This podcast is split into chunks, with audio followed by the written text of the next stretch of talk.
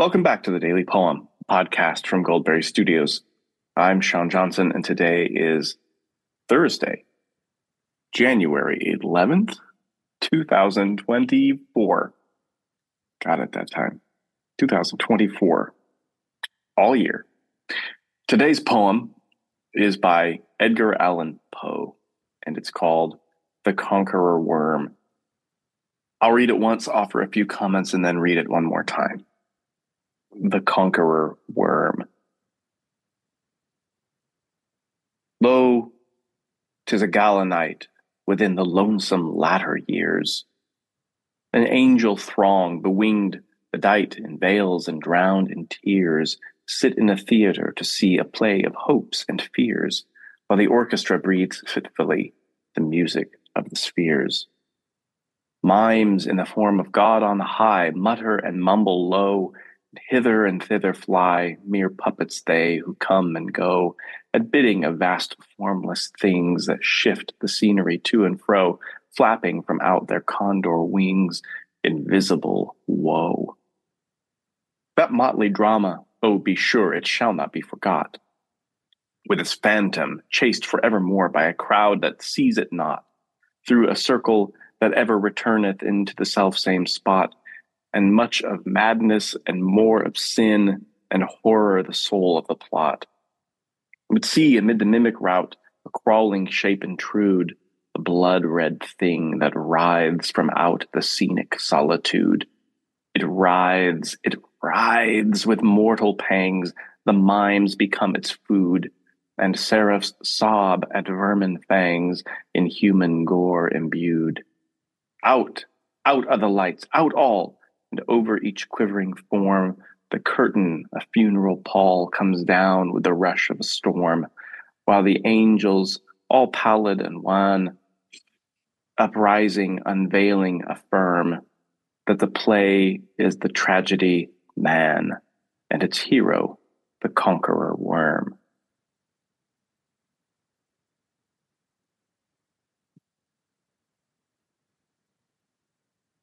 It probably doesn't need to be said, but Edgar Allan Poe is a strange fellow. Uh, he is best known for uh, his macabre imagination, uh, such short fiction works as Fall of the House of Usher, The Cask of Amontillado. Uh, but this poem always brings to mind uh, his short story, The Masque of the Red Death, uh, which seems to uh, echo this poem, or vice versa. This poem seems to echo that story in some of its themes. Uh, the conceit is that a drama is being staged within the lonesome latter years, uh, and there are angels for the audience, an angel throng bewinged in veils, drown in tears, sit in the theater to see a play of hopes and fears. While the orchestra breathes fitfully the music of the spheres, uh, which is to say, the, the rhythms of cosmic motion and movement. Uh, the idea of the music of the spheres is that it's not necessarily an audible music, at least to human ears, but is the the uh, objective and imagined music that, if not angels, at least God Himself uh, is aware of, that is produced by all of the uh, pieces of the cosmos, everything in the universe working together in harmony.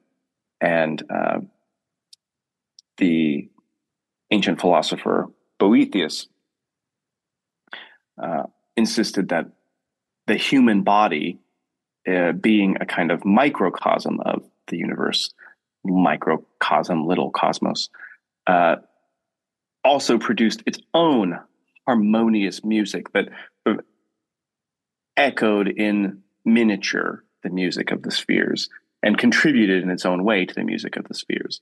Uh, so, just as the organs and the uh, blood and fluids and what have you uh, within the human body are working in concert to continually, uh, uh not in, just in concert, but in perfect balance to continually uh, foster life in the human being.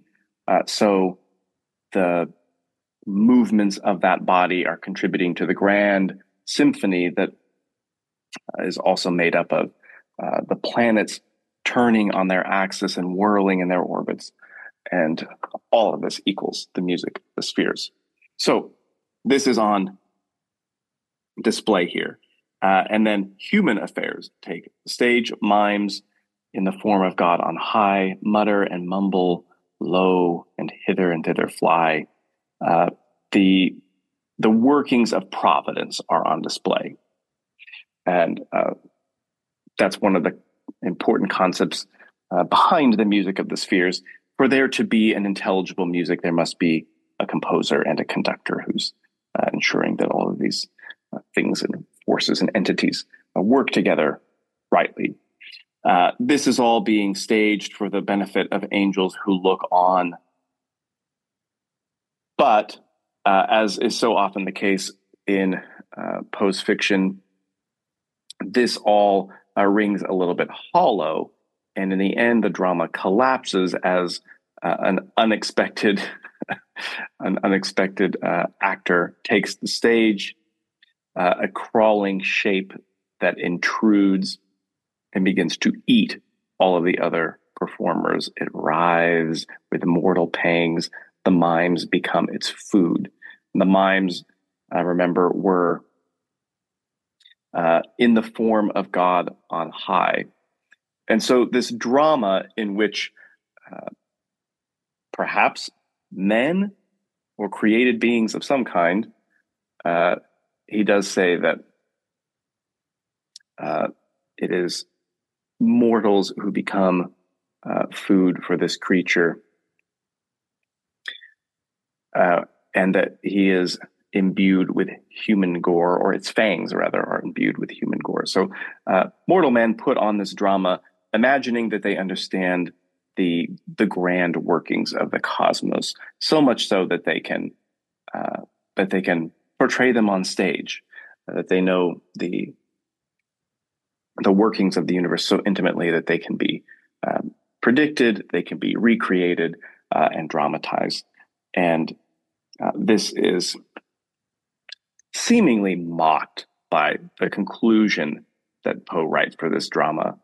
Uh, the terms are altered and the play is given a new classification the tragedy of man uh, and for its hero we have uh, the conqueror worm and here worm is a no pun intended but a pregnant term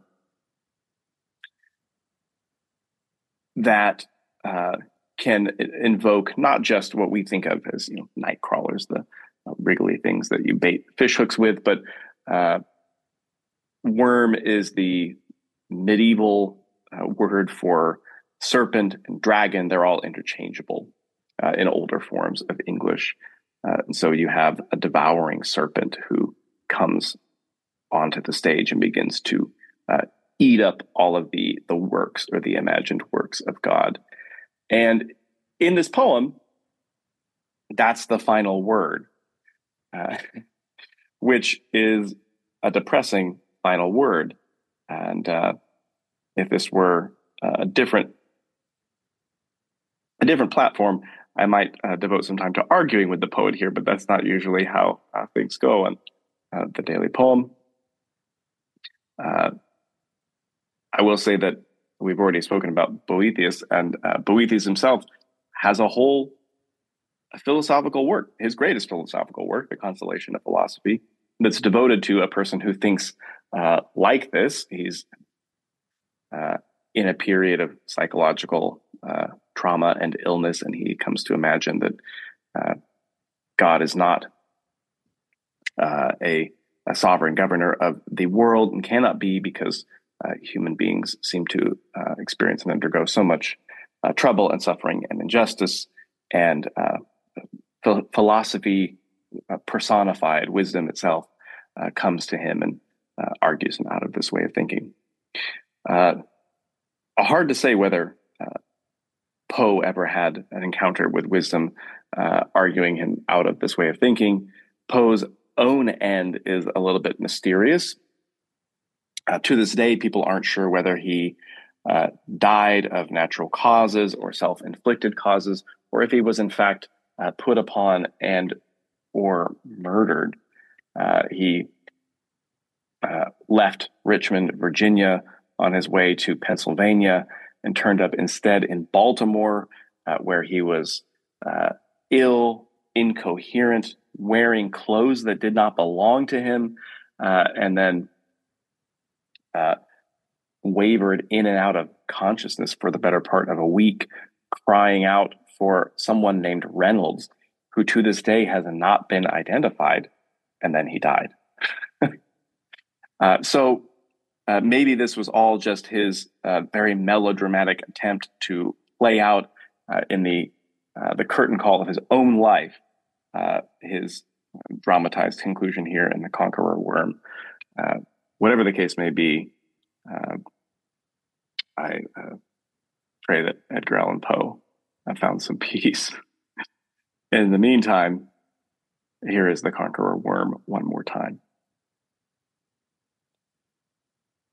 Lo, 'tis a gala night within the lonesome latter years an angel throng, bewinged, bedight in veils, and drowned in tears, sit in a theatre to see a play of hopes and fears, while the orchestra breathes fitfully the music of the spheres. Mimes in the form of God on high mutter and mumble low, and hither and thither fly mere puppets they, who come and go at bidding of vast formless things that shift the scenery to and fro, flapping from out their condor wings invisible woe.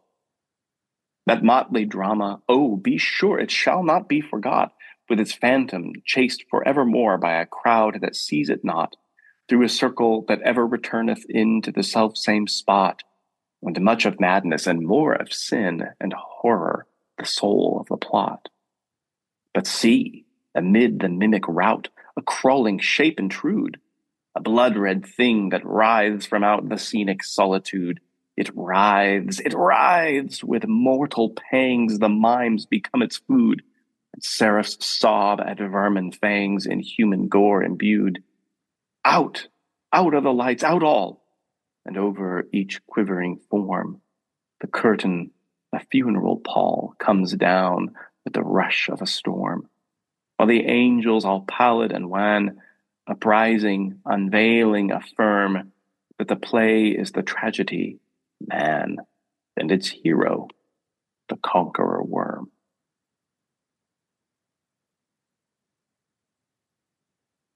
And this has been the Daily Poem. Thanks so much for listening. We'll be back tomorrow with another poem for you.